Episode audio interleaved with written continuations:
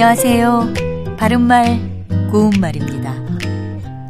수준이나 실력 따위가 상당하다고 자처하거나 그렇게 인정받는 것을 뜻할 때 한다 하는 이라는 표현을 씁니다. 그 사람은 서울에서도 한다 하는 집안에서 자랐어. 또는 이번 대회에는 한다 하는 선수들이 다 모였다. 이렇게 말합니다. 한다 하는을 글로 쓸 때 한다와 하는을 띄어서 쓸지 아니면 붙여서 쓸지 망설여질 때도 있는데요. 이것은 관형사로 한 단어이기 때문에 네 음절 모두를 붙여서 씁니다. 또 어떤 분야에서 두드러지거나 대표로 꼽힐 만한 기업을 가리켜 말할 때 내노라 하는 기업이다.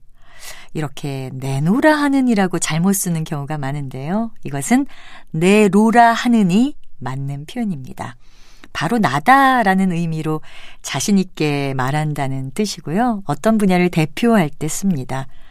내로라는 재계의 인사들이 한 곳에 모였다.